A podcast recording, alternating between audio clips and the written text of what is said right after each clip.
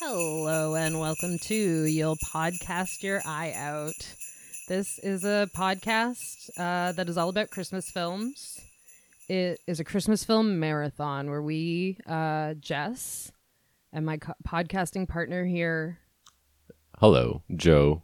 hello, Joe, uh, we're going to do, like I said, 25 Christmas movies in 25 days. 25 Christmas movies. 25 days. You can think of it like a Christmas advent calendar. Do you remember when you were a kid? I do. and you would get the the cardboard advent calendar Mm. open little cardboard window Ah, it's tough. Got my little kid fingers in those sharp little, little kid fingernails get paper get that cut. little hinge open Oof. and a little waxy chocolate treat would await you every day and that's i i want to capture that feeling with this podcast It's like yum question mark. Yay, Christmas is coming. We might not be able to keep to this very rigorous record podcast recording schedule. So uh you know how sometimes when you like forget a day in your advent calendar and then you get two waxy chocolate treats in the morning for breakfast some sometimes it might be like that. You may get two movie reviews. did i just out myself as a fat kid by admitting that i ate my advent calendar chocolate in the morning did other kids do that? Did you get did you get to eat it first thing in the morning or did your parents make you wait until after dinner or in the afternoon to have your advent calendar chocolate? It's such a small piece of chocolate. I gotta admit, I'd wait until all the advent calendar chocolate episodes would come out and then I would marathon you'd them. binge them? I didn't like waiting till the next day for the chocolate. you'd save them all up and have like a christmas day boxing day chocolate extravaganza exactly. usually i'm gifted some chocolate right around the holidays by somebody so it's like right up until christmas that's when your chocolate supplies are low and you need that little iv drip of chocolate advent calendar chocolates. But then usually someone some grandma's get, gifting you a bag of uh Lindt Lindt Lindt chocolate truffles or something right on day of. There's something lovely about the advent calendar and it's chocolate, but it's certainly not the chocolate itself. if your parents really loved you, maybe they did like a personalized advent calendar where you got to open like a little kind of gift that your mom or maybe your possibly very caring father wrapped lovingly like 25 little gifts. Did did your parents do do, do this for you? No, no, my like No, your parents didn't love they you. it almost ouch. Seems like something that they almost like would do, like a nice touch because my mom's a little extra when it comes to stuff like that. But no, I just got the standard like cardboard advent calendar. I feel like that's like a little bit more of a millennial Pinterest mom thing to be doing a like custom advent calendar or one that's really fancy. Th- this is a really fancy advent calendar. This podcast. This is probably definitely how you should think about it. the fanciest advent calendar you could ever have. Guaranteed to have no paper cuts when you fiddle with the little serrated cardboard bit that you get the podcast out of each time. And then you try to make out what the little chocolate is. It's like, is that supposed to be a wise man? Is that supposed to be Jesus? Is it Santa? Is it a stocking? Who knows? Tough. Who can say? All right. So if you're looking at the title, you already know what movie we're doing today. What movie are we doing today, Joe? According to my notes, the Santa Clause. Yep. So we we had a really rigorous process deciding what 25 movies we were going to do. Yeah, we both were supposed to make a list. Yep. and then only I made a list, or I made one a lot quicker than you. I had a list. You gave it a quick glance and you're like, looks good. Your list was 25 movies, so I didn't give me a lot of wiggle room here. What I thought was I would do my 25 and then you would do your 25 and then there would be like a compare contrast and we would like veto and like have a thing. But then like I just finished my 25 really rapidly and I felt like it was a solid 25. I don't know. Did I bulldoze you? Did you not? I deliberately picked ones that I felt I actually felt like this one, today's movie, Tim Allen's The Santa Clause. I felt like this might be this had a feel to me like this this would be like a childhood fave of yours that you would be like I'd put this on my list. Little Joe when he was a kid. Yes. Yeah. Like honestly, this movie meant a lot to me as a child, and I'm ki- I'm not ashamed to say that because I'm sure that's true for a lot of people. Do you have a memory? Do you think your mom uh, or daddy took you to go see this in the theater? I was trying to picture myself in the theater watching this movie, Yeah. but I have no idea for sure. But I knew for sure that I've seen, I saw this movie, if not when it came out in theaters, like I had it on VHS or whatever soon I bet there's a lot of. VHS copies of this. This was Oh, at a yeah. prime year for VHS to still be. This was what? When did this come out? 1994. So, yep, I'm about like 10, 10 11 years old in Yeah. 94, which is like uh, I feel like pretty much the target audience for this Disney flick. like that's the first thing that kind of struck me about the way this movie is designed it's like you want you want to be there you want to be charlie you want to be that kid experiencing like the magic of like finding out your dad is santa oh sorry spoilers for the later podcast and you like it's like hogwarts but christmas like it's you really want to enter the fantasy Yeah. of being this kid in the secret world and that was a big appeal for me is because it, it wasn't just Yeah, like I, I in my very first thing that I wrote in my notes, I wrote this is a Disney movie, and I underlined it. Like I guess like I didn't remember that it was, but now that I'm re-remembering it, it's like of course it is. And that's like the main thing it has going for it is its production and disney sort of disney-esque magic i suppose that it has dis- despite everything else. Um yeah. It's got a Disney esque vibe aside from the fact that when we first um, see our hero question mark Tim Allen, um, Tim Allen uh, is he's being a jerk right out of the gate. yeah what are your what are your first impressions of tim allen Uh, I liked Tim Allen when I was a kid, and uh, no more. I no longer enjoy him. Um, i wrote i i did also really like not only did i like this film but of course i i really liked t- uh, home improvement as a kid too yeah, But I wrote here in my notes, Tim Allen, ugh, like just immediately, his whole shtick is if you're not aware of who Tim Allen is today, or the type of dude that he is today, he um is uh, a millionaire who tweets from his mansion that conservatives can't get rich why, why, anymore. why can't uh, conservative actors can't get roles anymore? Yeah, It's not anything to do with the fact that he's just like the worst, most boring comedian that ever existed. there was a time in the '90s where his like brand of masculinity was like okay, like there was a time where we let um who's a Jimmy Kimmel do the Man Show, and that was okay. Like Yeah. that was every show like we had like spike tv the man channel and we had everything had to be manly in a, in a very specific way and tim allen was like the best example of that okay. And also, like, I'm not going to claim that I know every director, but when the director flashed up the name John Pasquin, I was like, mm, beats me. I had to look it up, and this is not the the same badge of shame that it is was probably in '94, but he was Dum Dum Dum, primarily a TV director, and he did indeed direct 39 episodes of Home Improvement. So. Uh, we have a little symbiotic relationship here between this director and Tim Allen. They uh, it's his like that's his that's his golden boy. That's his go-to boy to do stuff. He directed also the last thing that he directed was uh, tim allen's last foray into tv show uh, tv shows the last man standing which i do not believe did well. So they're in it till the bitter end. He also di- directed uh, 29 episodes of roseanne and i didn't look up whether they were like old episodes of roseanne or whether they were new episodes of roseanne but i assume that they're probably maybe golden era he, he directed 29 uh, millionaire fantasy episodes latter day seasons of roseanne Yeah, he's responsible for the whole like they He's win like, they win what if it they was win- all a dream yeah, he's responsible for the ever popular Arnold um or the Roseanne plotline of they win the lottery and our favorite character Dan's been dead the whole time. Enjoy. what a horrible twist. you know what people really liked about this show that they were millionaires Well, we recently listened to that podcast with uh he's he's not the in the actor studio guy, he is what's his name? And he was interviewing John Goodman. And they had to talk about Roseanne. off camera with Sam Jones. Was uh, he just interviewed John Goodman? Great interview. Sam Jones is a good. He's a good interview guy. Like I would.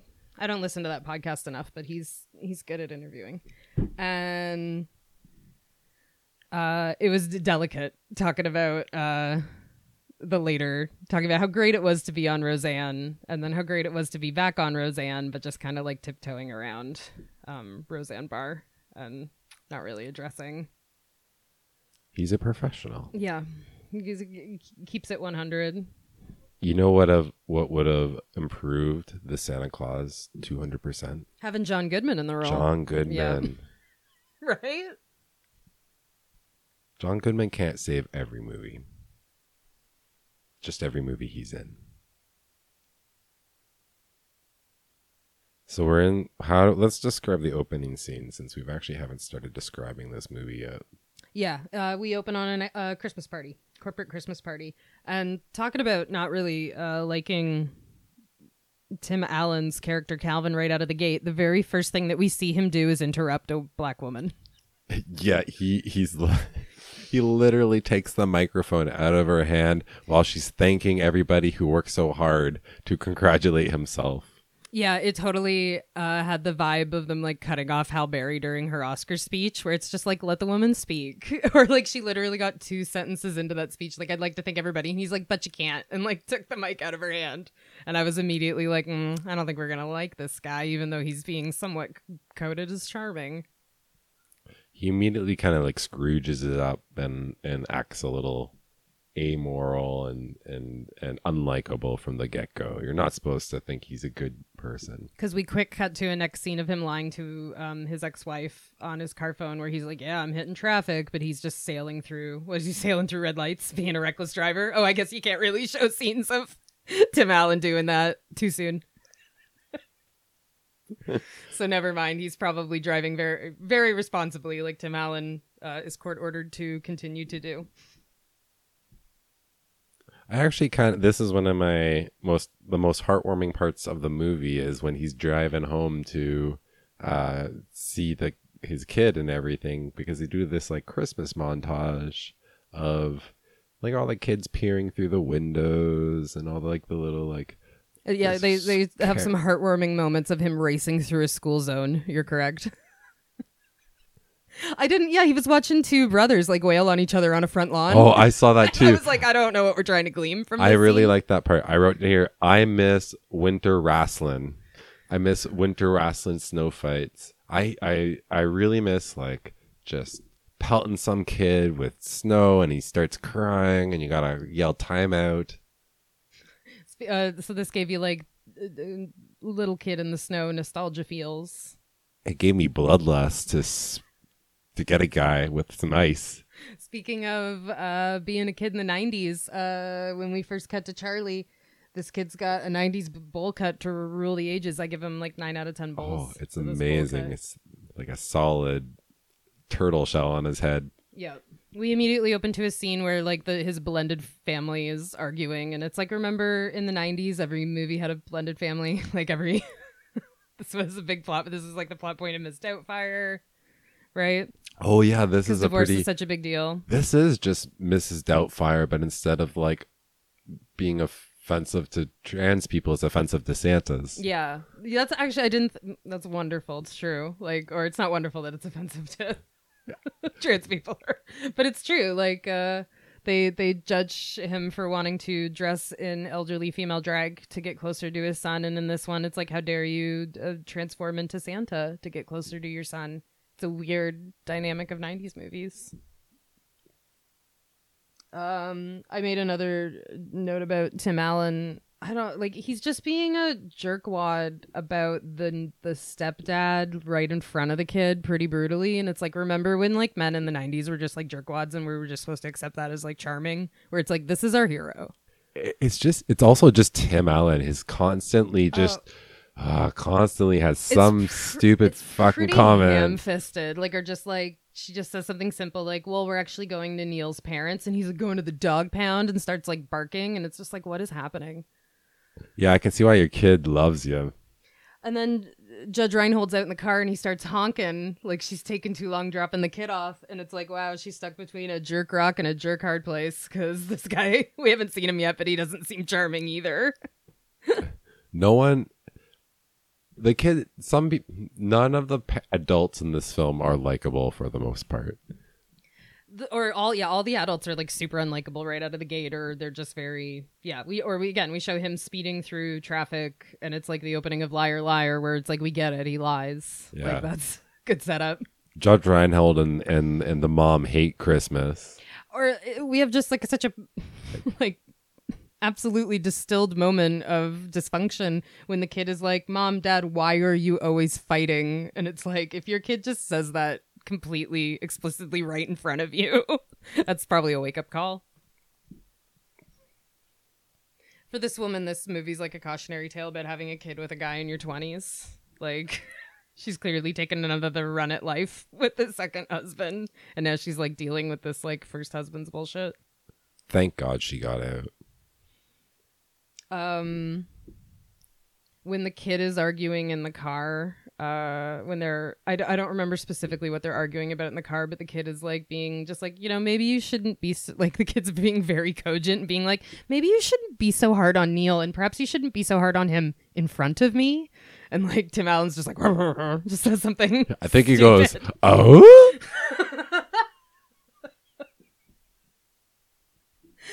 Uh, he says something just completely indignant to the kid, and it's just like, I bet this is what it's like arguing with Tim Allen today. Like, I bet nothing's changed.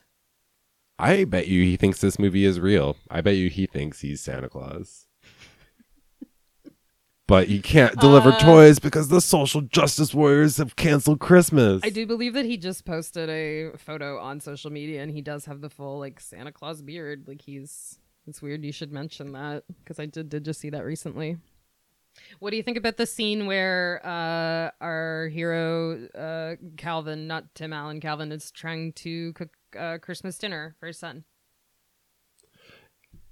It it was like I don't know, classic. Uh, dad ruins dinner. Dad can't cook. Dad, dad can't do the things that moms do. Kind of moment. I missed why Charlie has to suffer with his dad through Christmas Eve. Is that their custody agreement? Is that he's spending Christmas Eve with his dad and then His, he's his right as Mo- the father to ruin Christmas for his son half the time. so this so yeah, this is this is the uh, bitter we have a, another bitter custody agreement coming up spoilsies, but this is the initial bitter custody agreement is that you can't just switch off Christmases. You got to do a an early morning switch off on Christmas morning. I don't know if this is like a normal custody agreement that you do Christmas Eve with. Parents have all sorts of weird handoff rituals for when they.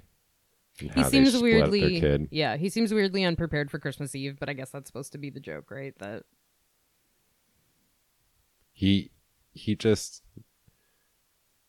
yeah no like it, it it's it's exactly meant to be like this is a, a thing a guy could never do. the turkey ca- catches on massive fire and then also spontaneously like reignites after it's gone out it seems. Uh, there are some side dishes on the table that look like competent side dishes but then there was also just like what looked like um like D'Italiano thick sliced bread. Yeah there's just some bread. There Yeah. was like a bowl of donuts or eclairs or Oh. something i thought i saw. I mean i've been to christmas spreads where something like that's on the table that's not crazy. Something looked like really big brussels sprouts or i don't know. But i wasn't sure like they didn't really look like in like really intense botched weird side dishes. I wasn't sure. Like some of them look like they might be okay. I wasn't sure whether he aced the meal out of other than the turkey. I guess this, yeah, is that the this was like the cutout subplot of the film that he did really well except for the turkey. He's doing okay up until the turkey. Yeah. Yeah.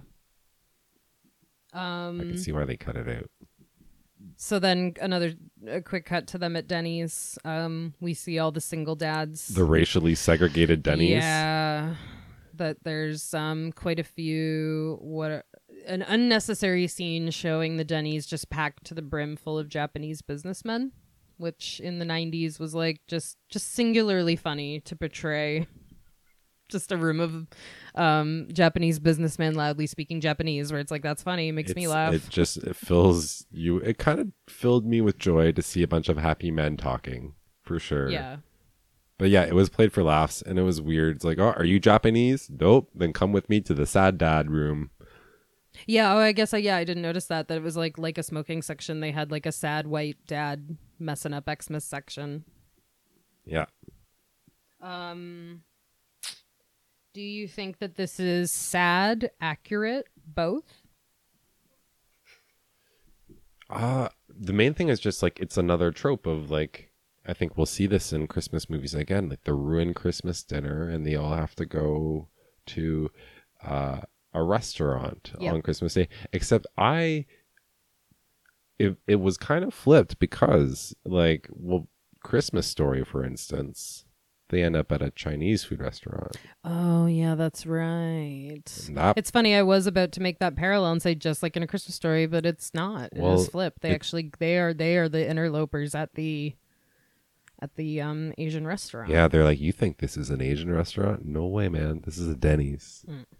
They flipped the script. So Santa Clause is secretly a woke movie. Never mind. Um, do you have much uh, or anything to say about um? I don't think Tim Allen's being that bad of a dad when he's reading the Christmas story to the kid as he's drifting off, and then tries to like shortcut it as he notices the kid's asleep. But then he is pretty like irate with all the kids like uh Santa questions. No, I think it was like pretty classic. It was fine. It it it just drove home like the general jerkiness and and like undedicated uh attitude that he has towards being a father. If they were trying to like make the point that they were having like a pretty mediocre Christmas, like that that point got nailed home. I believe it or I felt it. this Christmas. Let's top off this w- wonderful Christmas with like a rushed. where- And you're gonna ask me some questions about the story, about the Christmas story, and I'm gonna like just shoot you down. or like like the whole point is that we're going to be like rating these movies on our ability to um raise our christmas cheer overall. We're gonna we're gonna rate them on on a on some sort of holly jolly festive cheerometer at the end. And i gotta say like i understand that you gotta create some tension. Like it's the heart of drama to like kind of portray that you know a, a transformation right? This is a transformation story. It's a hero's journey.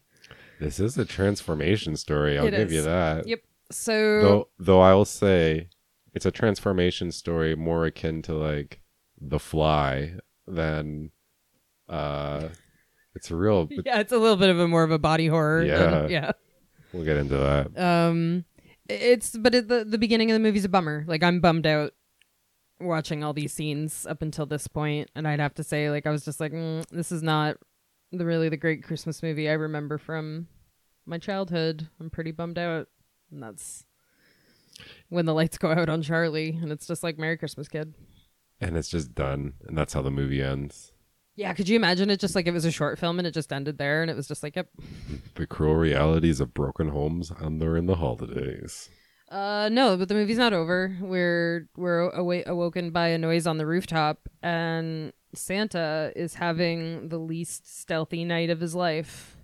How did he do this for thousands of years? Like how, how or like however long? That's one of my questions. This Yeah, about this is this is my like main question for like a lot of this stuff moving forward. That um, I feel like I probably was also asking when I was a kid, but it was just like, yeah, like why now? Why here? Why now? Why is Santa having? You know, or it's like he's, you, you know, for the most part, seems to have a pretty successful operation, zipping around delivering toys, and he's woken a dad up who's seen him It really seemed like he had never been on a roof before. he's brought down by a hey hey you like that's so distracting to santa that he is like oh what and slips and immediately just kind of like rockets down the roof to his death like apparently he d- like I, Oh, he's dead. He dies 15 minutes into this film. Santa dies so quickly into this film. They really established right away. This film's about Santa dying and then Tim Allen has to take his place. he waves goodbye when he's in the snow. Like as they're walking away he's not dead. He waves his mitten waves goodbye. So it's so i mean they left him No, at he- least partially alive. He's dying and he's fading away and he's like sweet release from the eternal damnation of being cursed with Santa. And he fades away, and it's like now it's your problem, buddy. He's dead. He's gone. I'm not convinced. I'm not convinced that he died. I know it says in all of the literature and it's supposed to be canon that he died, but it's just like nobody checked, really. And he does, he gives a little wave at the end, so it's just like, cool, just leave him like dying in a snowbank, I guess. Um, the very first thing that Charlie says when he steps outside is, You got him! And it's like, was this Charlie's plan all along? What do you mean you got him? Charlie knows a lot about Christmas already, and he he wants to catch Santa. the whole Santa thing just seemed like again like a pretty tight operation, and then Santa's j- like I just it just feels like there's like a backstory that's leading to why Santa's having such an off night that he was like a so easily distracted and slipped off that roof to his untimely death. and like into a pretty thick pile of snow it seemed i don't know that even falling from that height would kill you Yeah, what's that like? What was that house? Two stories?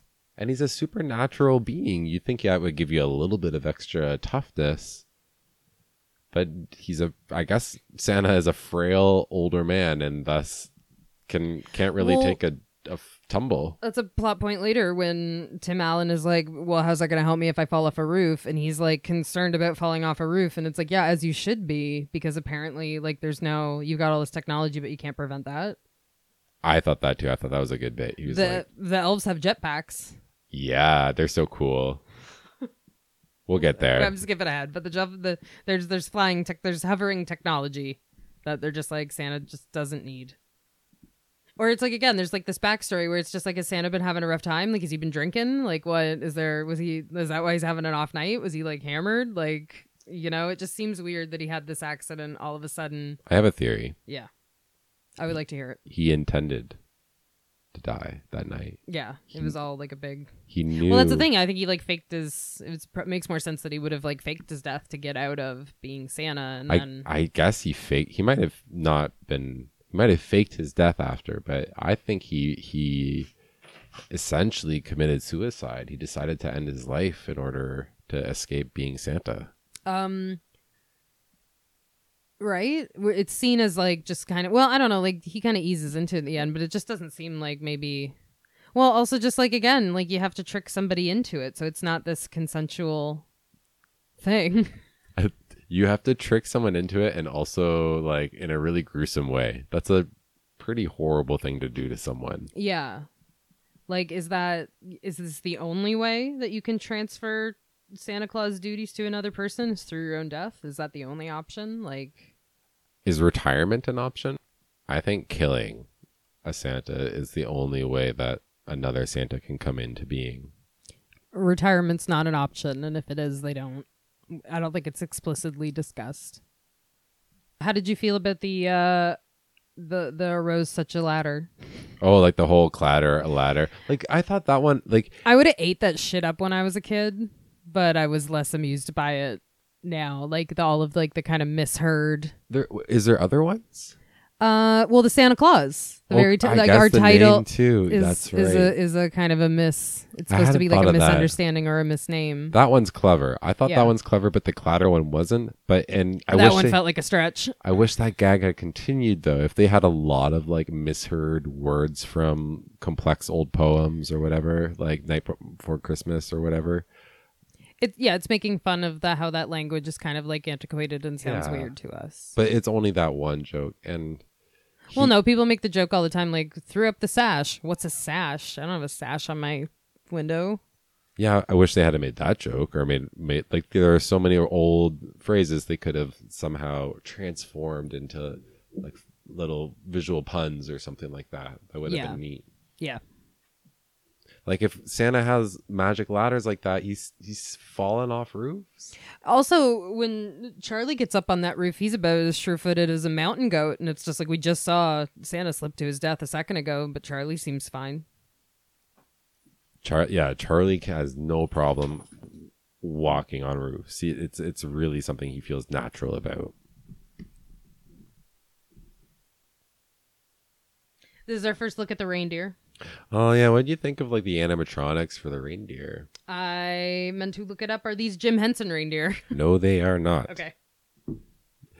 they're not bad, but they definitely don't have like a lot of lovable charm. They basically can They're- look slightly to the left or right, and they can and they have funny eyes. There are shots with real life reindeer, and there are shots with the puppet reindeer. And little trivia for you: um, they're all Toronto Zoo reindeer that were used in filming of this. Oh, that's right, because this film is a Canadian film.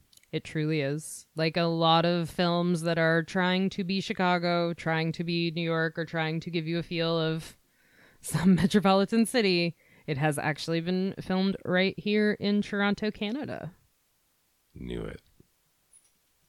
Uh, specifically, Oakville was supposed to be the stand in for uh, Illinois. So not Toronto, Canada.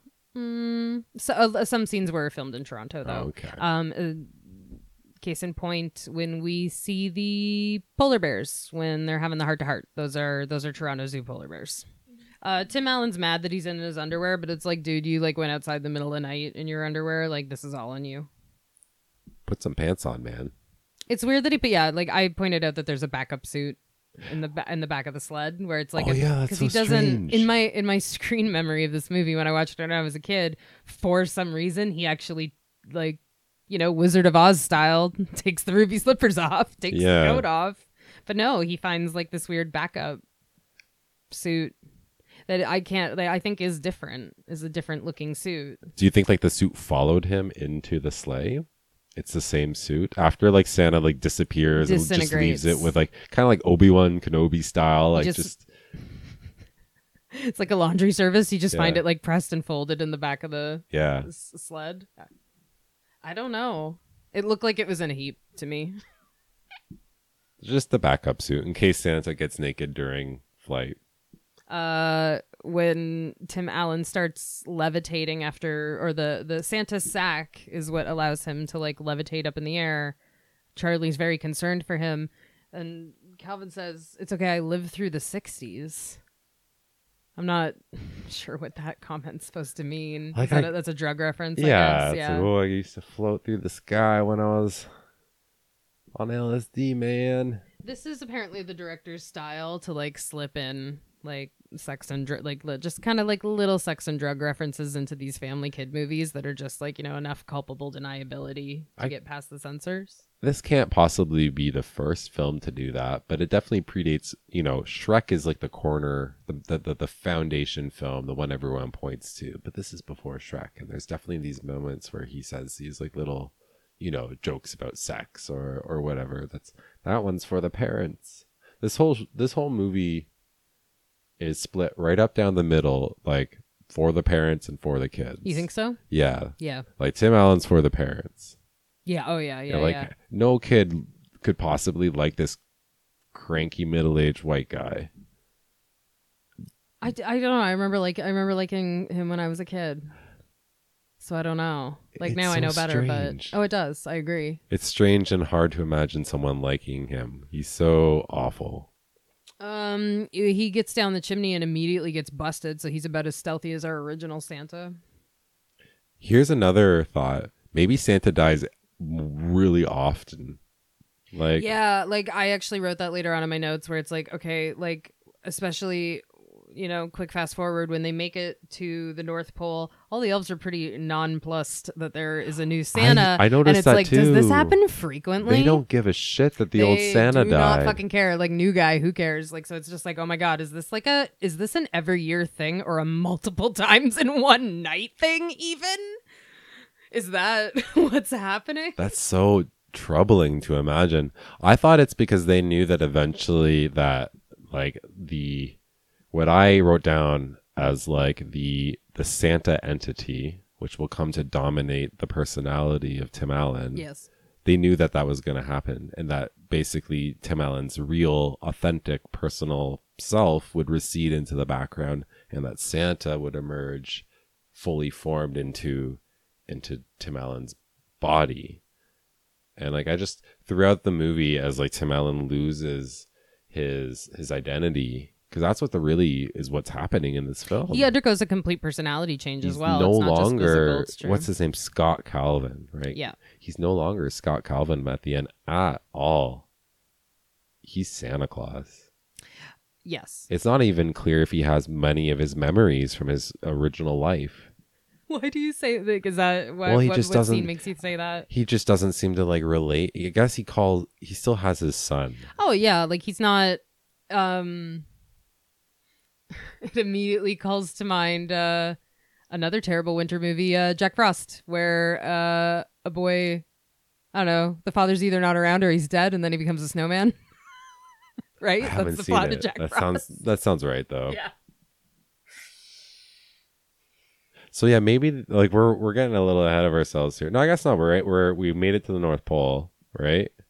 Well, we had no. We have some scenes of um Calvin as Santa d- doing some gift delivery before he makes it to the Oh, North that's Pole. right. Like he doesn't even get like a, a preamble or a speech of what he's supposed to do. Like he's just supposed to fly by the seat of his pants. And are we expected to believe that he finished all the deliveries? Like was Santa on the tail end and he only had a few more to do? Or Yeah, this is his second. He was two two houses away from getting it all done. like yeah, so he's he's obviously waking people up as Santa's a big issue. He wakes up the little girl. I don't know why I give a fuck about this because they already established that he's a liar. But when he says he uh he lies about being lactose intolerant, and it's like we just saw you order eggnog at the Denny's, That's so I know true. you're full of shit. Busted. So he's just like mad, and he's just doing the same thing that he does with his own child, where he's just like, I don't know, shut up, and not really answering your questions. I also like when they're zooming down the highway and they're the the guy in the truck does a great double take when he when he's like that's a reindeer and that's Santa Claus. Or like Tim Calvin's trying to do some normalcy where he's just like, I'll be like a dude and ask this dude for Yeah, directions. yeah. And he's like, So if I keep going, I'll hit the I 90. It's like, oh, what a great moment of, Levity in this normalcy. horrifying movie. yeah. Or yeah, it's already. I was filled with horror. I can't believe I liked this movie as a kid. Uh, or yeah, we also just the fireplace scene I thought was kind of neat how he goes down the fireplace and it turns into an actual, like it rearranges itself when there is no fireplace. One thing I did like about the movie is how it kind of like explains they're doing a good job trying Yeah. to like um to the best of just like magical or like the the film is just working overtime trying to create its own internal logic or yeah. Where it's just like you know what? It's it's we're having a little lesson about faith where it's like how does santa do it? Magic. It's a lot like when the creators of lost claim that the island wasn't magic but come on what else could it be? It's magic. Like if you know if you have to an- ask yourself the question yeah, how does Santa do it? The answer's probably going to be magic. Like, that's going to be in the answer, right? What are you expecting? So that's why the scene when like Judge Reinhold is like quizzing Charlie, grill- grilling the kid, you know, and expecting he gives him like a nonsensical answer, and he's like, "Yeah, but logically," and it's like, "Mm, I don't think this is where this you're losing control of this conversation, Judge. Yeah, in that scene where he's like trying to prove that God doesn't exist, basically. yeah, like he's it's like arguing with like a Christian where it's like I I don't think this is the right approach to be taking where you're trying to like undermine this kid's faith. There is like, and I was thinking about that too in this film. It's like kind of like a film about belief a little bit, and oh yeah, faith is a big faith. uh faith is a big uh, theme in this. I'm sure this film was, despite the fact that there is not a single mention of Christianity in film, the fact that it's about like wanting to believe and belief being a, so important. I, I wonder how it was taken in like Christian Christian news and, and like Christian reviews of it at the time. Yeah, I was gonna ask specifically whether this was just like a Christian allegory, like the Lion and the Witch and the Wardrobe. Is this like a veiled? like, am I supposed to be looking for like veiled Christian messages in here? Well, if you think of Scott Calvin as like a sacrifice eh, for the spirit of Christmas, yes. Yes, absolutely. He's kind of Messiah like. He has to like give up his entire self in order to continue this. Oh, there is a, Yeah. yeah, like a theme of martyrdom running through it as well. Yeah. yeah. He doesn't seem to like care one bit though that he's giving up his life. He doesn't ever seem to like he's a little upset about the weight gain, but that seems to be it.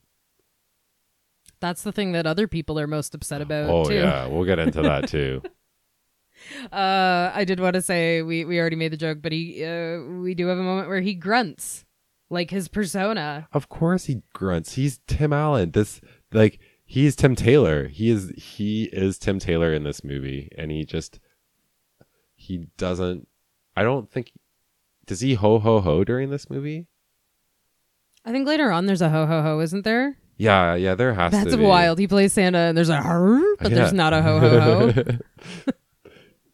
it's hard, like, and you said this before, I think, but like, it's hard for. It seems like he can't distinguish bes- between his real self and his character. or yeah, like the the the the persona between Tim Taylor and Tim Allen is just paper paper paper thin. I think this film would have been far more interesting if he was just Tim Taylor and we ditched the kid and we got JTT in there and Yeah. You've already yeah, you've already got some cute kid actors or you know, they're cute for a few more years at least. Could have used them. Uh, they land on the North Pole actually, and it's almost kind of like a Kate Bush video starts up. Like it's kind of like snowy, and there's some ethereal music before they find the actual North Pole. before they land on the actual ground and it's just kind of like the landscape, I was thinking it was pretty sweet looking and kind of like a neat effect. But then they land on the ground, and it looks very much like a like a really cheesy set at first, Yeah. the exterior. But then you have that like moment of like pure bliss as this little the elfin child comes and and touches the the little globe and and and it's this real like solemn moment to to introduce these characters. Uh, well, we open up to the uh, workshop, and it's a, a moment of grand majesty where I'm just like, oh, here comes your Christmas splendor right here, right? Everything's all gilded and goldy. And I was like, well, here's uh, Disney doing Santa's workshop right. You know, you often Yeah. see Santa's workshop, and you're like, mm, not so good. And I was gonna say, not not until or uh, we didn't see a really fully actualized North Pole Santa's workshop again. I think in a movie until Elf. That's the last one that i remember for sure Yeah, like or just one that's just like just really well done, where it's just like, oh yeah, okay, I totally believe that this is the North Pole and elves live here, and this is Santa's workshop, and it just was very, and it's like you got to hand it to Disney, man. They don't they don't cheap out on that stuff. They know where to put the put the bucks they have because all the San all the Santa's workshop stuff, like all that North Pole stuff, I thought it looked great. yeah their outfits are really cool all drapey Very, I'm personally very pleased that they went with child elves, like kid actor elves, as opposed to um diminutive adult elves, which do not have the same vibe. i don't know. I found it sometimes a little creepy. Um i found i found the elf judy especially very unsettling and creepy. Oh, is because is it because she had that little moment with Where Tim it's- Allen where she's like, "Sorry, I don't want to date you." Yeah like- where he hits on her. But like even then it was it was weird. Um I right when he gets there, he asks like, "Who's the head elf?" And sh- the the elf says, "You." But then he's like, "Yeah, but like other than me," and she's like, "Shrug, I don't know." And it's like, and then Bernard is like right in frame, and it's like you you know he's talking about Bernard, bitch. Like I love that she That's was he's so deliberately being off. obtuse and being like, "Well, who's like the head elf in charge?" And it's like, "Gee, do you think it's the only one who's functionally looks like a teenager who's walking around?" It's probably the head guy. We also learned during that scene that also the most oh, oh sorry the, also the most over accessorized elf pretty much that we've seen so far great so i mean I, he looks like the head guy I thought he looked so cool as a kid. He was definitely there to like was the cool character. Um they don't get breaks. You're like do you do you get breaks? Do you get coffee breaks? No, I don't drink coffee. When I get back to work. It's not clear that they get breaks or anything in in Santa's workshop. And of course, it brings the ever-present question about like labor and it's a little weird. It's kind of like child labor. Makes me a little uncomfortable. well how old are they supposed to be like uh, judy judy the elf that we meet later she says that she's been working on her hot cocoa recipe for what like 15000 years or something or 100 years 12 1200 years. 1200 years that's a lot yeah like she's so she's older than that okay do you remember what what judy's actual hot cocoa recipe was uh, No, I no. I don't blame you for not remembering because they're not they're not hot tips. Like the very first tip out of the gate is like, well, not too hot, and it's like, okay, sure, extra chocolate. Okay, I like yeah, I mean, where it's just like, okay, I thought of that when I was ten. Uh, and shaken not stirred. She pulls a James Bond, a 007, and it's just like, that's oh, the I- secret. Wow, Uh, what 12, 1200 years, eh? Plus, throw an olive in there. Yeah, that's a, what a dirty hot chocolate. A little bit of olive brine, yeah. or I just I I was expecting it's just I was I don't know why I was so disappointed by those three revelations that she made because I I, was would- just expecting something secret ingredient or something very unique where it's like g- g- girl, you had a lot of time to work on You had 1,200 years to figure this out. I feel like these were my, or again, like it's weird that she's supposed to be that old, where it's like these are like top three tips from a twelve year old. Like I, like little little chubby twelve year old could have told you these hot chocolate tips Well, they when I was a kid. They spend a lot of time trying to be like wise and, and express how old they are, but they're like kid actors. These kid these kid actors are doing like a pretty good job. like even just for the pretty ones that have like little toss off lines, like they're pretty. They're they're embodied uh, old souls, I think. the general gist of most of their expressions is like, I'm much older than you are, and thus much smarter than you, and you're a, a dumb young middle aged man. Yeah, or uh, in my favorite new uh, comic book adaptation that's been real fun in quarantine, watching The Umbrella Academy and watching that young actor who's supposed to be, it's like 16 or 17, and he's supposed to be playing an old man. He's doing a pretty good job. You should have watched this movie to study up. I bet you he did. yeah, there, there's some there's some kids that are between 10 and 13 portraying some very old souls here.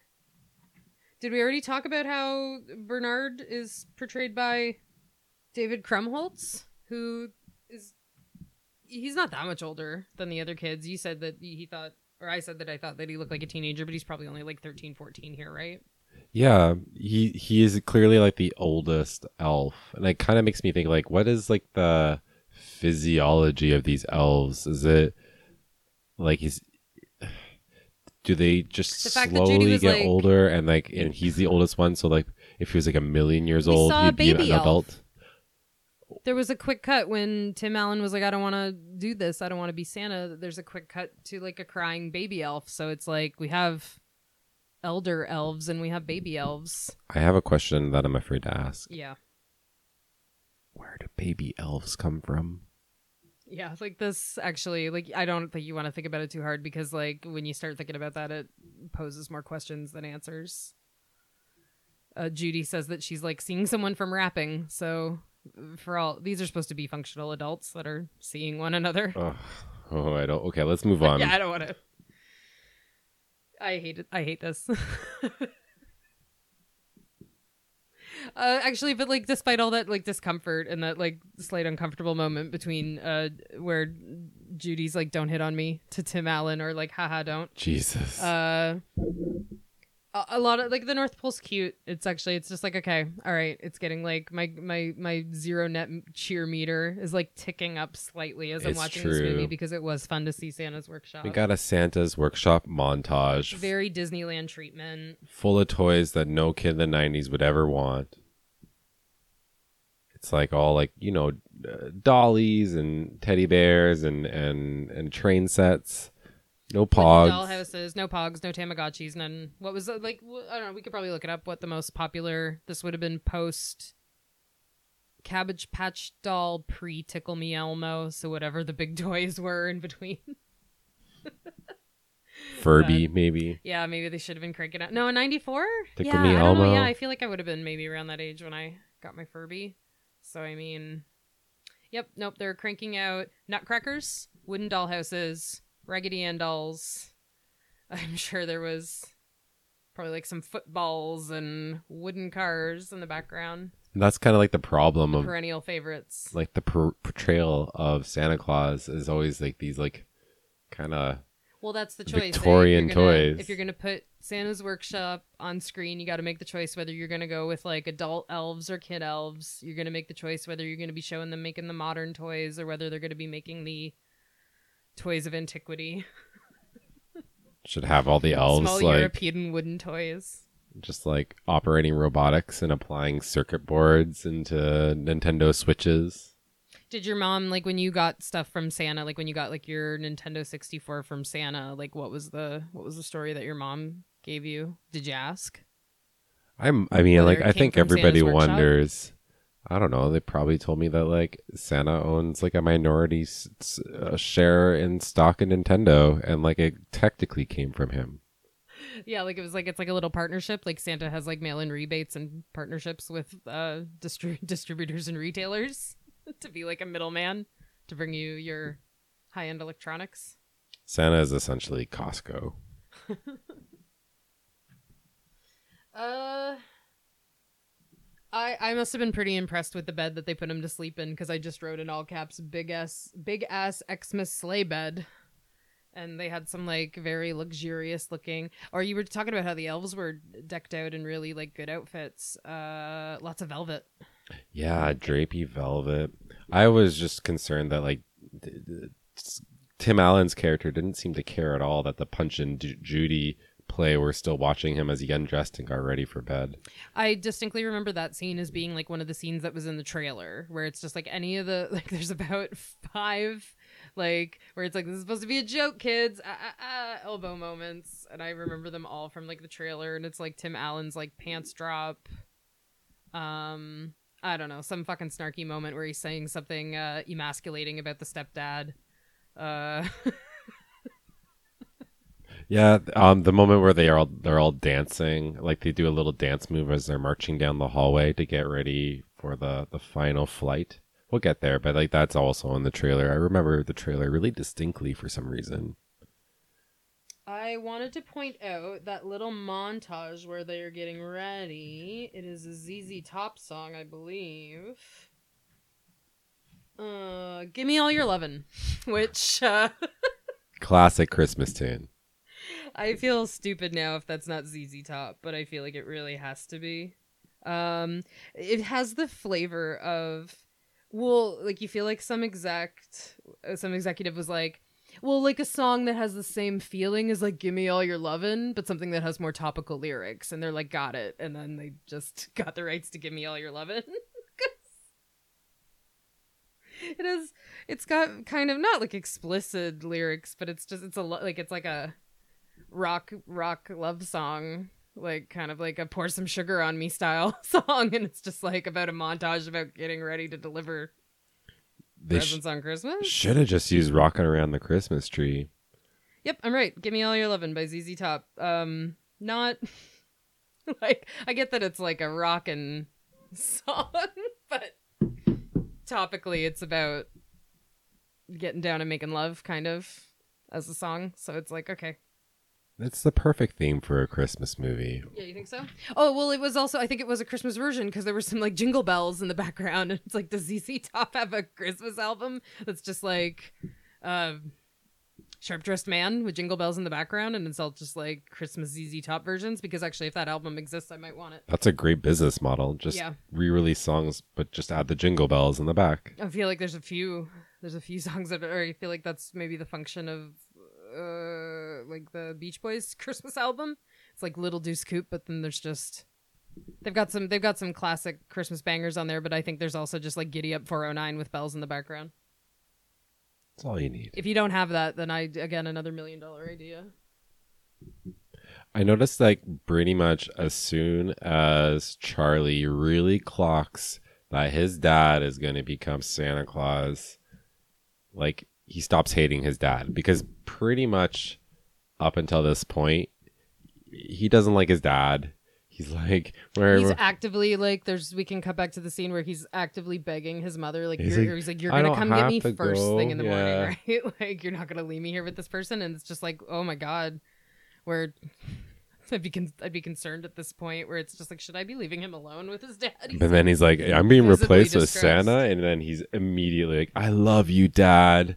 I'd love my dad if he took me to Disney World too. Like it's, it's, this kid has, has no conception that he's losing his dad. He's gaining a Santa.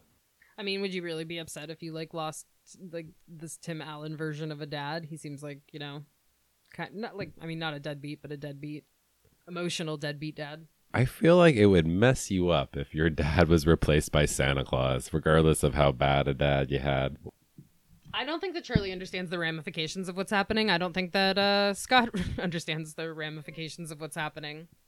No one seems to. all again i want to mention that we we we were like is this is like like how often does this happen that this guy fell off the roof and he the santa fell off the roof and he died. All the all of the elves are just very completely unaffected by this. They nobody nobody is clocking that there's like a new santa. Nobody cares.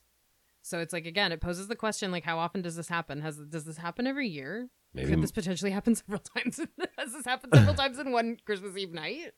You don't know. Like it, it could yeah be a really repetitive thing. I think it's also because it's very clear right away that like to at least to the L's, not clear to us yet that S- Scott Calvin is going away. Like he's going to lose himself. So they're like, whatever. This jerk's only going to be here for a little bit.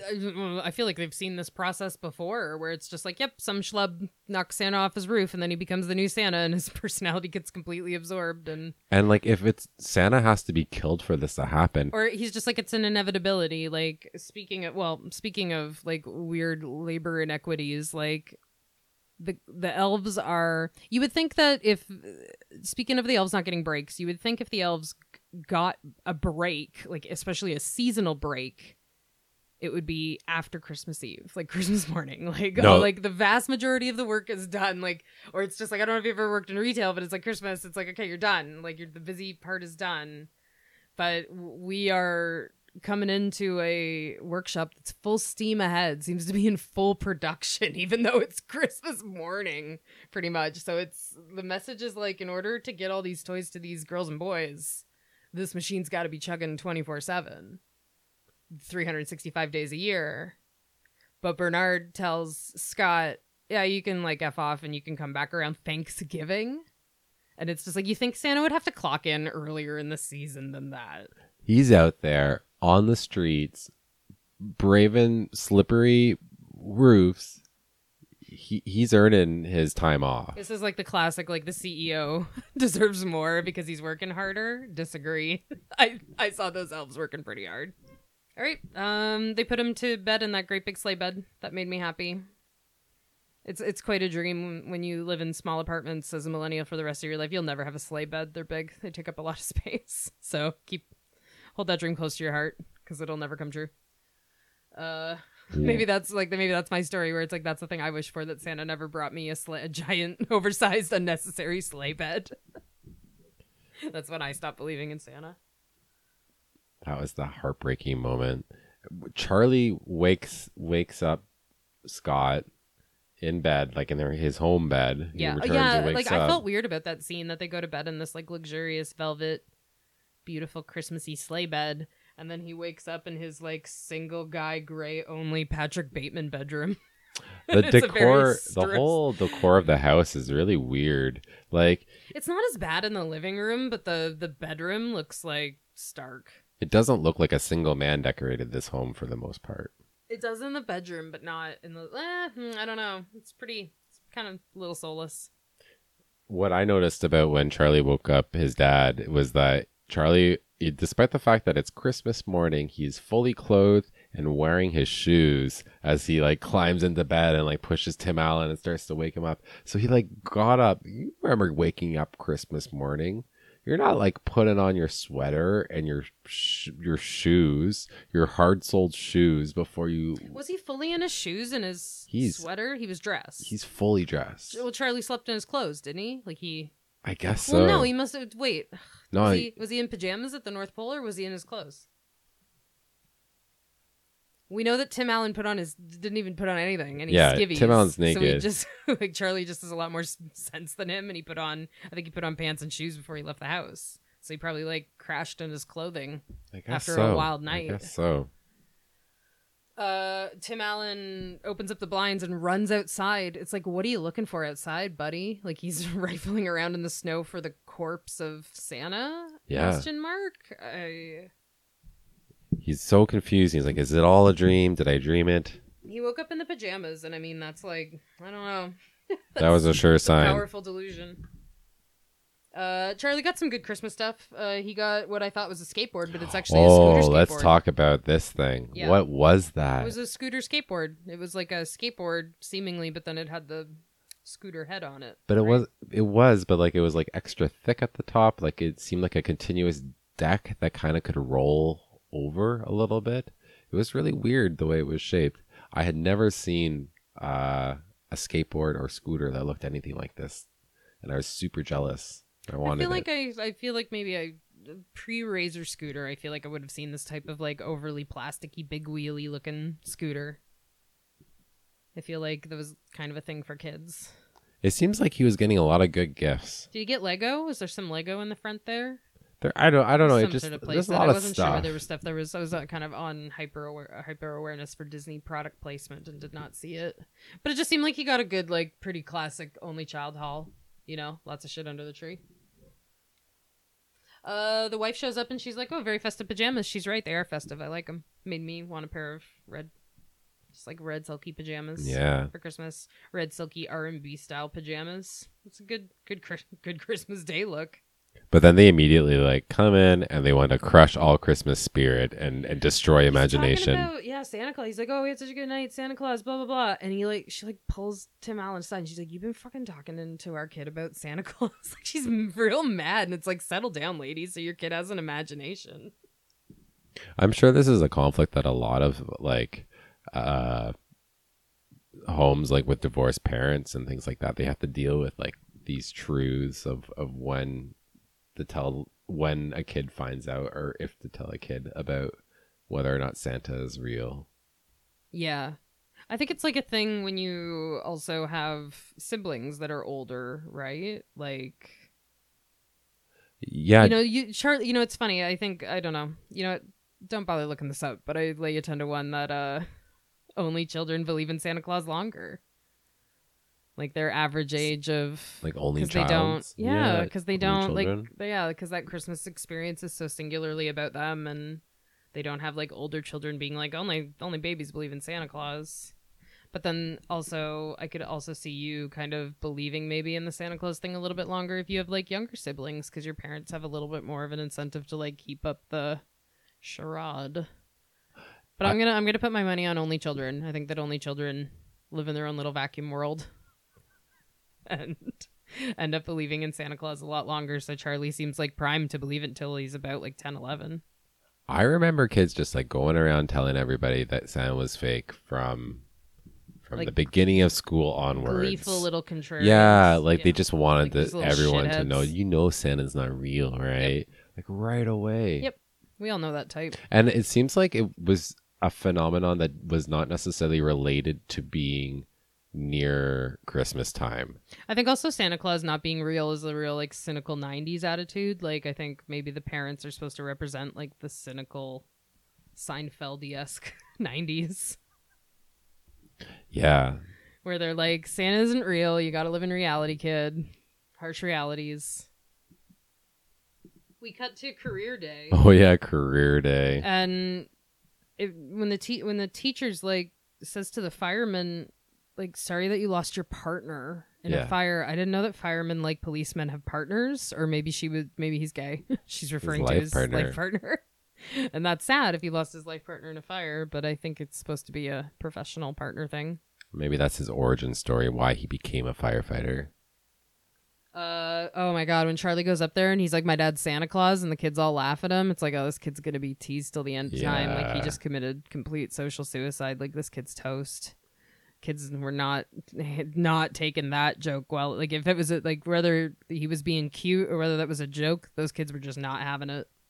But no, then they ask him questions, like they inquire, and they're and they're like, "Who's your Some favorite are, yeah, some kids are curious. Yeah. No, they they came around pretty quick. Well, there's that one b- bitch tits kid who's like. I don't remember what he said, but I hated his dumb face. And it's just like, ah, everybody knew that one kid in school who's like, "Mm, you're just singing Santa Claus. Your dad sucks. And it's just like, somebody punch that kid. that kid needs a smack. Or everybody knows a kid who like talked like that to other kids, but I didn't actually. I would like kids like that that mouthed off to adults. That's pretty rare. I think again, a kid like that would get a firm hit in the mouth in the 90s and put a kibosh on that behavior pretty quickly. I want to know a child psychologist opinion of this movie because uh, the parents are really pushing. Oh, like whether they rec- what a child psychologist would recommend uh just like exposing They're your so kid to the harsh truth of They're so distressed that Charlie believes in Santa Claus in a way that they would be like distressed if Charlie had like reli- like actual religious delusions or the principal too like right after the the I, I guess it's an incident like right after uh, uh charlie tells his class that his dad is santa they have that that meeting with the, meeting, principal yeah. And the principal orders them to like Tell him Santa Claus isn't sets real. charlie straight and i didn't know principals had that authority right? Like you think that most like most of the time a teacher or principal would just be like, "Well, weird family shruggies." Like there's no, I don't know, no visible abuse. All right, like he's got time to deal with this. Uh, the somebody says that like this they go you could have got the or Tim Allen says you could have got that snow globe anywhere, and it's like it's clearly antique slash magic, looks very heavy. I don't think he or it got like produced at his shitty toy company which is what he says. He's like, "Oh, we make that at work," and it's like, nah, "I don't think you make beautiful snow globes at your work. This is a clearly lovingly made uh, piece from the prop department." i mean like maybe if the snow globe was like sat on top of a tank Yeah, I wrote like it looks very expensive slash antique slash magic, Tri- the tr- trifecta. The kid just turned into an uh, like the parents are really alarmed, but the kid just turned into like an all year Christmas enthusiast. yeah And there are like weirder, uh, more annoying things for a kid to be obsessed with. absolutely Just being like a Christmas nerd. and he's just like playing Kids make weird believe obsessions. Kids just like develop weird obsessions. I feel like you're not supposed to make them feel weird about it or take them to a psychologist. Oh, poor Charlie. He's getting it from from everyone. Uh, yeah, like he, the, the kid's pretty sharp during the whole like faith argument, or it feels like he's kind of messing with Judge, Judge Reinhold, where he's just like, "Listen, you know, stepdad, if if you don't if you don't get Santa, you don't get Santa." Uh, Tim Allen does the thing that I don't think that you should do, where he's like, "Well, let's just keep it our secret." Oh, I wrote that like, too.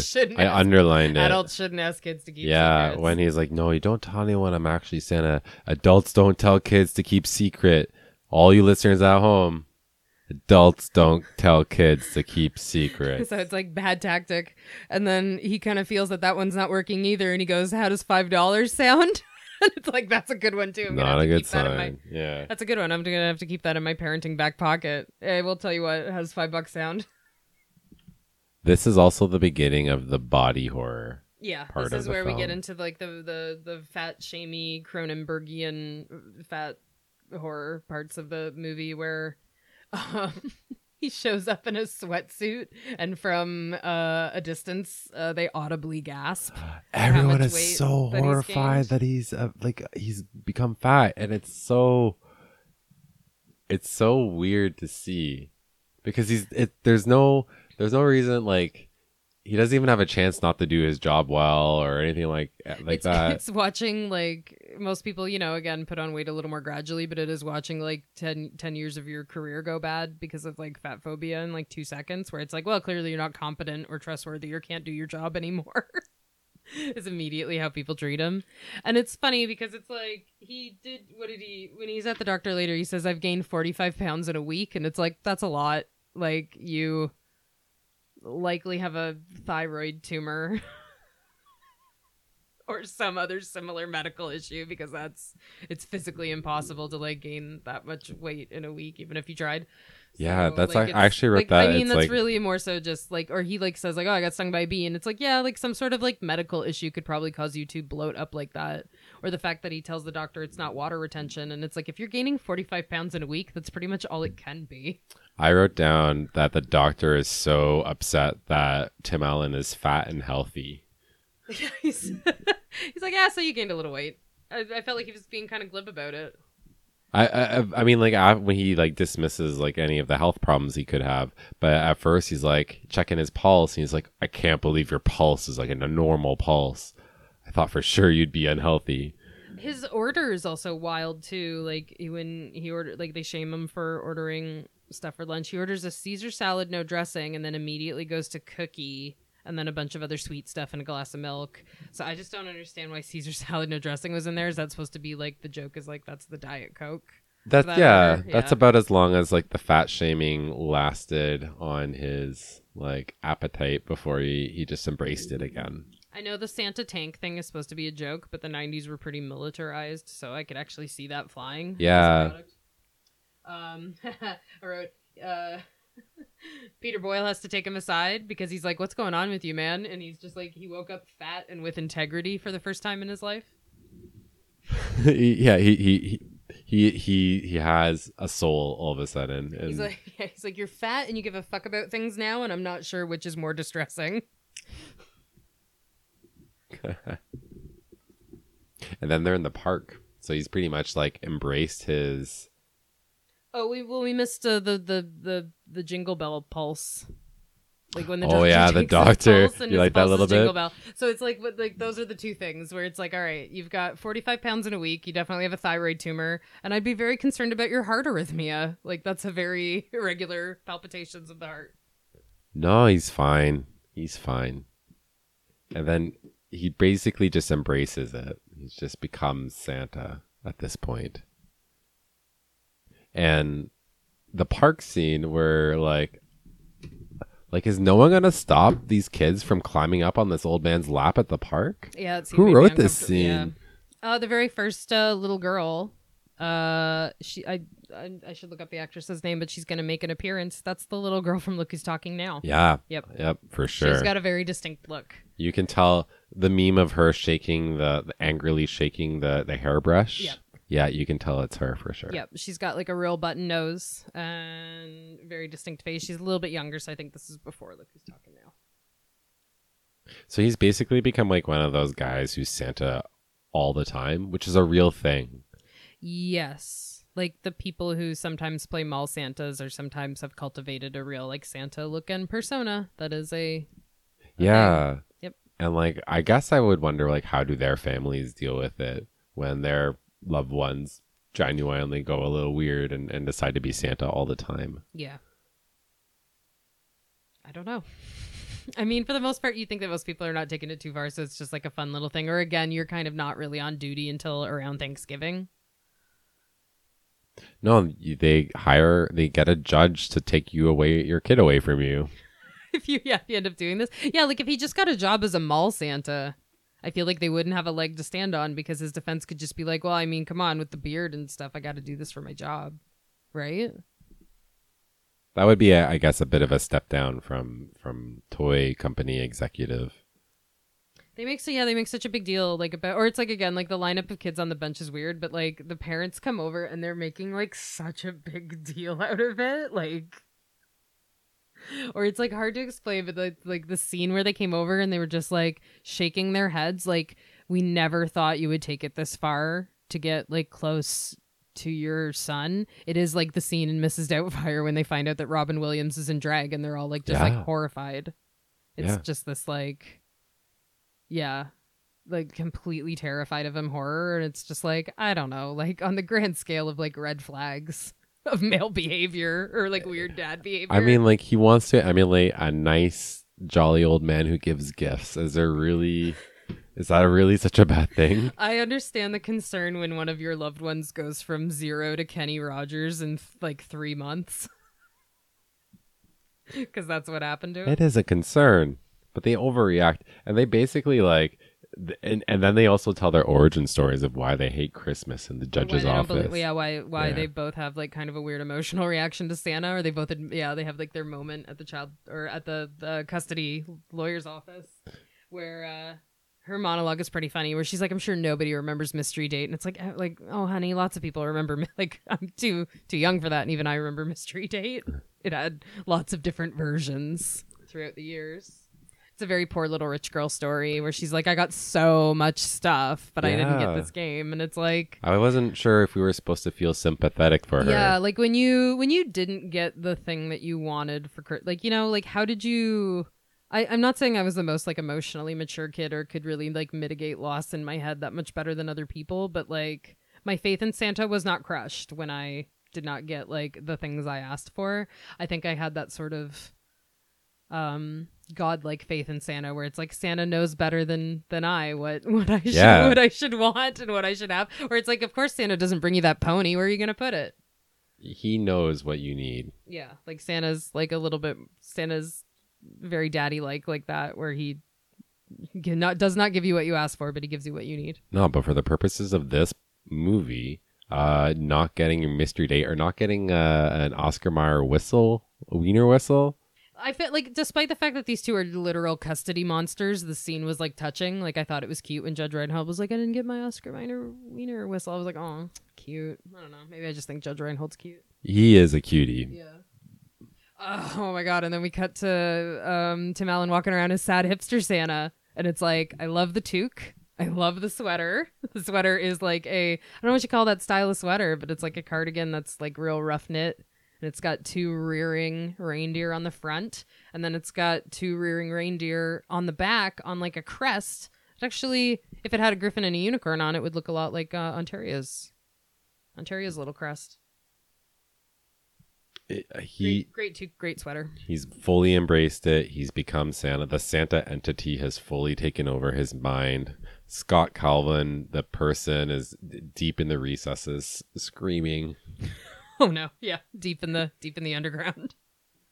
They're being like a real jerk to him.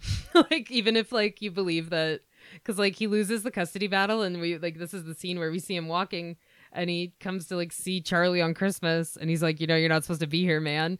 And he's like, "Don't make me beat you up." And he's like, "Oh, Santa's going to beat me up." And it's just like, "Okay, if you really believe this guy is having like a delusional thing that he's Santa, is that really like a funny mocking joke to make? Like which is it?" It's true. Yeah.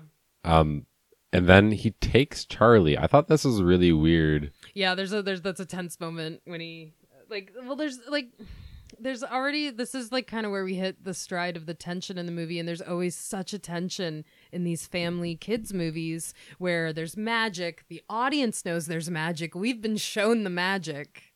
But then we've got you know the the the straight actors that are usually like the parents or the you know that don't know magic exists Yeah. and they're acting in the child's best interest but often are just like kind of taking it too far or yeah.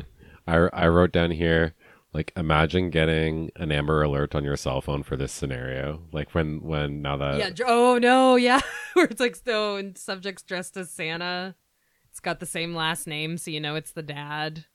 These are like the, the little clues you get from the amber alert that just really paint a story i just literally wrote oh no child abduction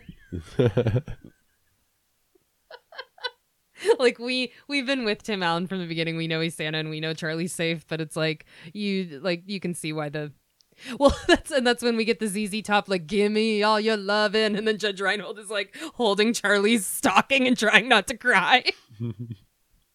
all your lovin' kisses too.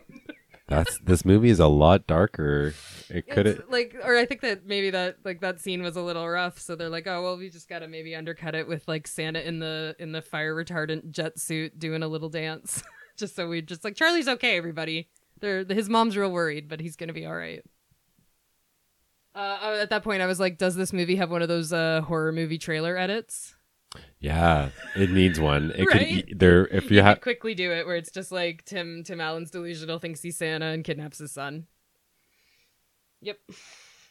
Yeah, no, like I said, uh, find a song that sounds like that, but with like lyrics that are not as racy, and somebody's like, "Yep," and then they didn't do it in time, so they ended up stuck with this one. They just didn't bother. Um, I don't know why I felt weird about. Uh, there's so much technology in this new sled, where it seems like last year the sled that Tim Allen fell butt first into or fell head first into with his butt hanging out.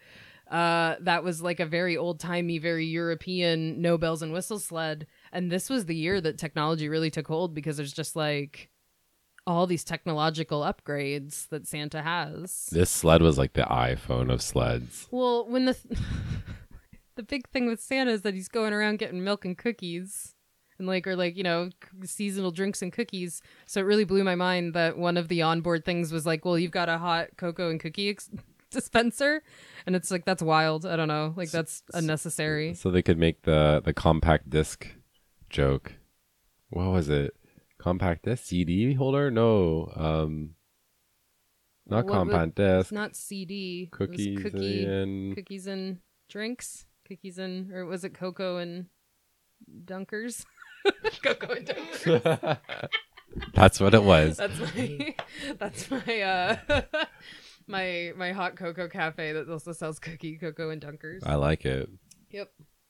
Uh, I was like, well, I, I was like, I can't even think of like an analogy, but that's like having a little machine in your car that uh, gives you little hot egg rolls while you're on your way to the Chinese buffet. Unnecessary, thank you. It's like not a perfect metaphor, but I was just like, the last thing this guy d- needs is like cookies on the way to go get more cookies. and like it that all the technology seems weird because we already mentioned like Christmas magic is what lets Santa do all these things and accomplish all these Yeah, why things. does he need all this like tech? Or yeah, because he's got the the flight suit and it's supposed to be like fire retardant. And it's like, oh, we're gonna solve that problem of you going into already lit fireplaces. And it's like we just saw a fireplace be crafted out of nothing. yeah, like, out he of, needed the fireplace to ephemeral exist. matter. So it's like you've got the power to create a fireplace, but you don't have the ability to quell a fire already going in a fireplace that is already exists. Okay, so there's just this is just like the really big technology year, I guess. And like I mean, it's 94. That checks out. Yeah. like you could probably ask a lot of people in the workforce in 94 like were there a lot of rapid technological advancements in your workplace? Santa had to get used to some shit. When Windows 95 came out. I'm dumb and I didn't know that their last name, like Neil or uh, Judge Reinhold's character, like he's Dr. Miller, because like I guess this is the house that they set the sting up in when Tim Allen gets a like when he It's- gets It's caught. it's like it's Judge Reinhold's house. Yeah, so yeah, like yeah, yeah. that's wild that he comes back to like the scene of the crime. Oh yeah, not not smart. Well, it's because he wants to leave that toy. He's like like uh like Charlie. He's like, I made that. I made a toy. I want to give it to.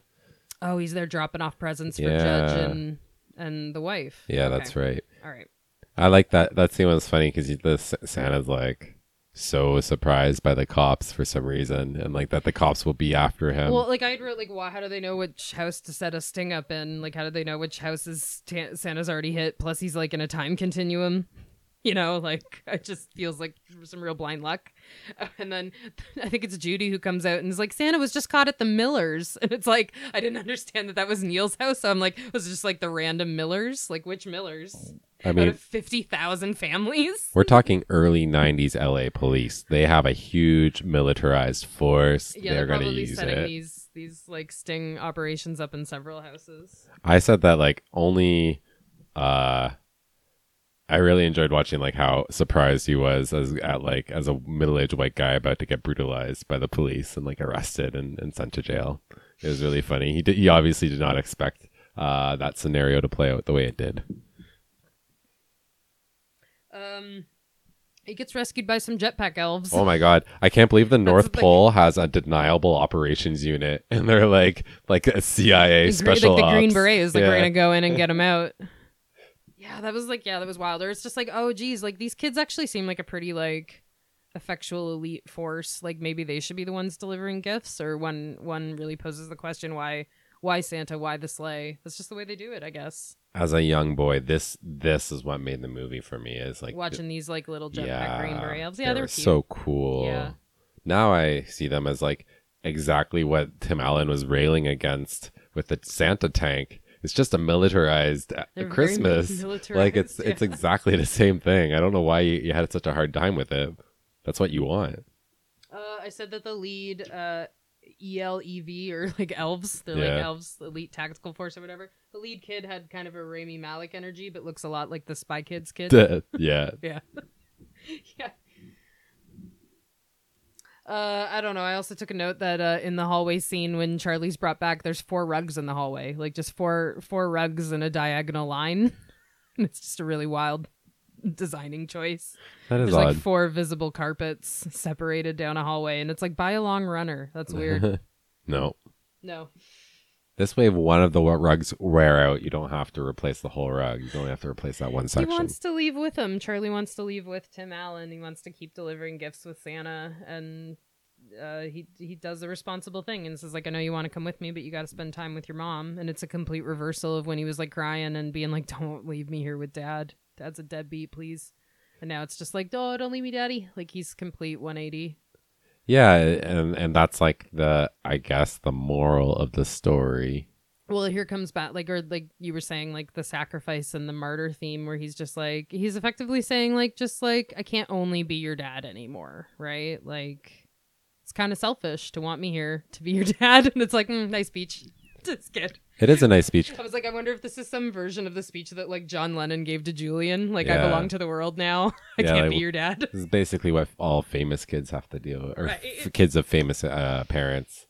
I I also thought that, that that was nice, but then like literally five minutes later, he comes back and he's like, "Hey kid, climb aboard, let's go!" And then they go off and do the thing that he's like, "No, you need to sacrifice and Yeah, stay with I, your uh, mom." But no, he just gets right in, like literally. the whole like they he kidnaps he, he so we see him as hipster santa walking to charlie's house kidnaps charlie but then goes back without charlie to the house to drop off gifts gets arrested and then gets bailed out of jail but then brings charlie back again. So it's just like the comings and goings of this movie if you're not like paying attention can be a little confusing that part, there's some real leaps in logic and physics and all sorts of stuff. How did you feel about the scene when the wife is looking at him in the eye and she's looking at him deep, deep in the eye, and then that's when she sees it and she's like, "It's you. You're really Santa." Like, what do you what do you think she saw? It's just like the like the sparkle in in in his eye. Like the effectiveness of Disney's makeup department. Yeah. I feel like just he looks pretty Santa-y. I have to say, they they in his eye. they did like make him. He looks like he could drink a Coca Cola. He's such a Santa looking. Yeah, he looks Santa. like he could be chilling out with some polar bears, drinking a glass Yeah. bottle of Coke. Um, I I thought it was really funny when when Judge Reinhold believed in Santa. Like like suddenly turned on. Like he he suddenly had a little boy lisp. Like mm, we like Santa. Like, did he? Yeah. Aw, I didn't notice that. That's cute. Judge Judge Reinhold's a bit of a jerk, uh, like consistently throughout this, or a bit of a, a I think Tim Allen calls him a pinhead or whatever. Yeah, Dr. like Pinhead. Dr. Pinhead. It's like, yeah, well, you know what? I mean, I mean, some of his uh, some of his low blows on the stepdad are kind of, uh, you know, a little out of line, but that one's pretty dead on. I get the sense that Judge Reinhold's character like spends a lot of time arguing on Reddit about like logical, like science that's who he based facts. real life? Yeah. Like, he's like No, one well- of those aggressive atheist people. Yeah. yeah. Ba- back when we needed them. Also in this scene, like Bernard shows up and he's eating a pita, like a pocket yeah, I bread. noticed that he was like he's got like just like a it's like it's the '90s. He's got a pocket pita, and Judge Reinhold rips it out of his hand. I was like, oh, I just wrote Bernard is eating a pita. That's cool. or it's like, yeah, what do you think he's seeing? And it's like, yeah, the power of the Disney makeup department, I guess, is is Judge Reinhold does just see something in him, just see something in his eyes, and it's like, all right, we're gonna have to take your word for it. uh, at that point, like the police get come in again. Like the police just come in and they're like pouring in, and the parents are like, "No, don't. It's okay now." Right? Yeah, that's tough. Yeah, where it's like, no, we burned, we burned the custody agreement. Everything's fine now. We worked it out, and it's like, mm, I'm not. The crown will have to press charges. I'm afraid. There's no.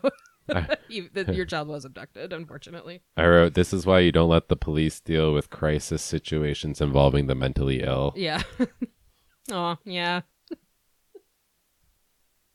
um, I'm not sure if this is before or after that, uh, or Judge Reinhold tells. Uh, we've already established, like, well, what's the only way that we can get a new Santa? And uh, well, we have bad news; it might be due to death.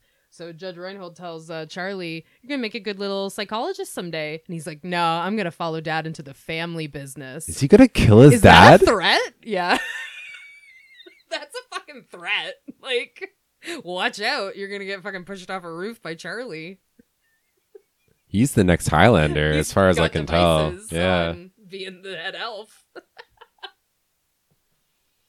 There's a lot of magic at the end, and everyone's just like, okay. The cops see Santa fly off in the sleigh. Yep. The neighborhood sees Santa fly off in the sleigh. Everyone's just like, okay, Yep. there's magic. Everyone looks delighted. It's not established scared. now. Yep. Or the na- like these or these neighborhood people are not the audience. They haven't been watching. They just came out. They just literally came out of their houses and saw this. I They're got- all like mm, delightful. And I gotta say, I'm feeling pretty good at that point in the movie. Like I'm feeling pretty Christmassy. It's She gets her mystery date. He gets the he gets his little weenie. he gets his weenie whistle, and it's like, oh, cute, cute. Did you see what Charlie got? What do you get? Just a fucking stupid soccer ball. And it's like not even like not even uh a good one. it's, it doesn't even not seem even to like be a like a FIFA. regulation size soccer ball. just like a fucking little Nerf one. It's like one of those shitty inflatable ones you get like in a bin at Walmart. Or like I don't know. I was like, whoa, did that get edited out? That he's like also like a bend it like Beckham soccer. Well, he, kid? he is at a soccer game at the in halfway through. Was he? Yeah, that he is playing. Oh yeah, that's right. Or that's when that's when we have the scene with him with all the Santa lining up on the bench, right? Is that we are watching Charlie in a soccer game? Because Charlie looks like a pretty little kid out there, and a lot of the people on the yellow team looked really tall. I was like, this seems like a this kid's gonna get mowed over. Not an athlete. I, I was like, do you think that other Santa? I feel like again, I, I'm gonna maintain that he waved his little mitten at the end, and we cut away, and that other Santa just like quietly went back to his life, where he's like, thank God I got out of that. Uh, maybe, maybe you escape it. Like you get to go back to your normal life. But like, let's say that Santa existed for hundreds of years and then like returned to reality now that Tim Allen's the Santa. So he's like a fish out of water. It's it's I don't know. I kind of do like stories like that where you end up uh, kind of like agreeing to something just by participating, where it's like by You have to accept that like you're a part of this because you're Yeah, or especially just like uh, when he, you know, kind of takes out the like pretty much it's from the minute he gets in the sleigh and he puts the coat on, but pretty much from the minute that he pulls out the little Santa business card. yeah.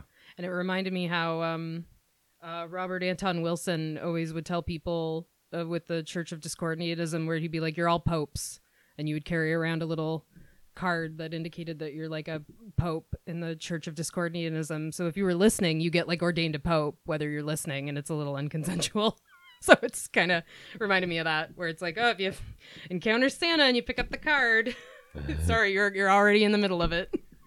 This kind of gives Santa like almost like a superhero origin in a way. Or it's funny, like how also when because it compl- it is it's like a almost like a superhero transformation or like a discovering you were that all along kind of thing. Where it's weird because when she's calling off to him, she's like Scott, Scott, Santa, and it must be really weird, like like if your friend became the Pope, and it's like, what I got to call you the Pope now?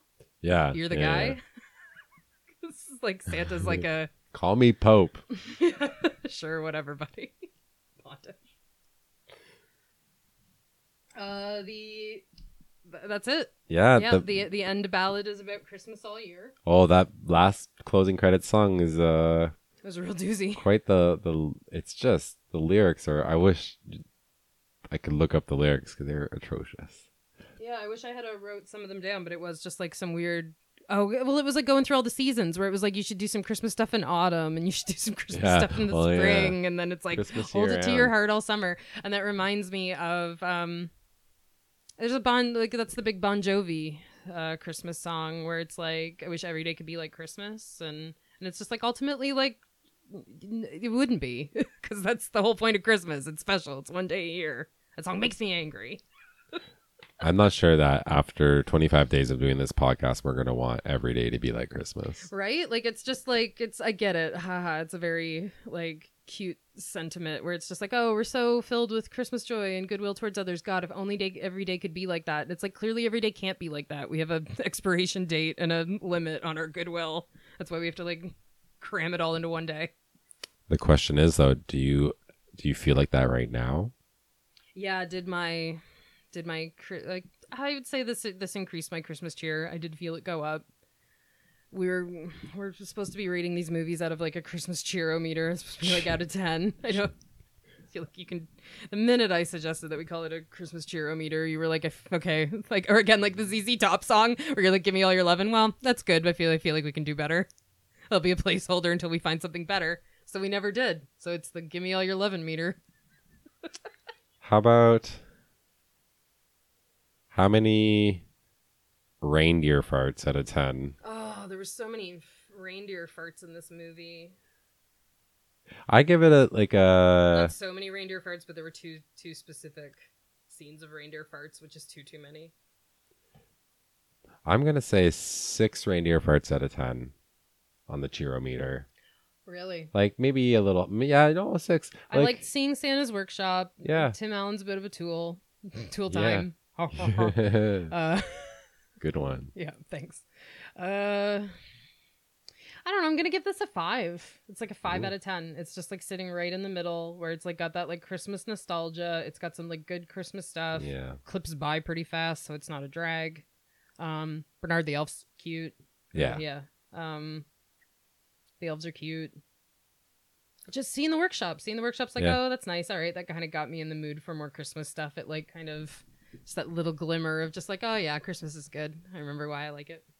Yeah, and by the end of the film, Tim Allen's horrible character is, is basically gone. Yeah, it's and been completely killed and absolved and and now we just have Santa, transformed into yeah. No, we just have Santa, and No everyone's happier, especially his son. Yeah, no more Tim Allen, just Santa. Oh my god, imagine all the problematic men of the world could just like turn into a beloved figure and have a complete personality overhaul. It'd be wonderful. Uh, did you know that in November 2020, due to the COVID outbreak uh, not really allowing us to really make and produce new movies, that the Santa Clause was actually re-released into theaters?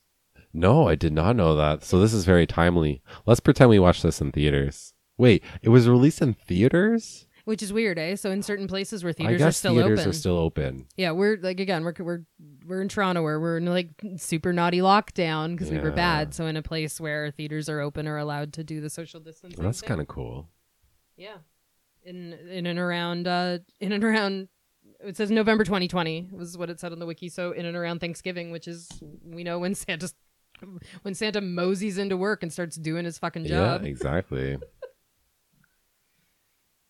It was released in like yeah about 15,000 theaters, which is originally how m- how many years I thought Judy was working on her hot cocoa. That's true. 15,000 years. Nope. 1,200. I think. I think that's it. Okay, yeah, we did the cheerometer. Oh, we we want to. Is this like a Christmas classic for the ages though? Like we have our own personal rating, but it's This is this is a Christmas classic for the ages if you grew up watching this and want to share it with someone who's young. I think someone who's young is going to still like this film.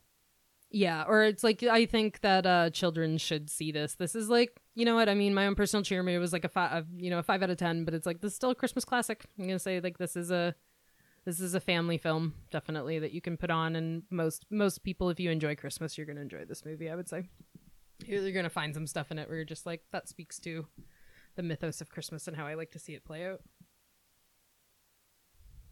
Couldn't say it better. All right. What's tomorrow? What's the next film? What is when we what is the next little cardboard window that we're going to open up on our advent calendar?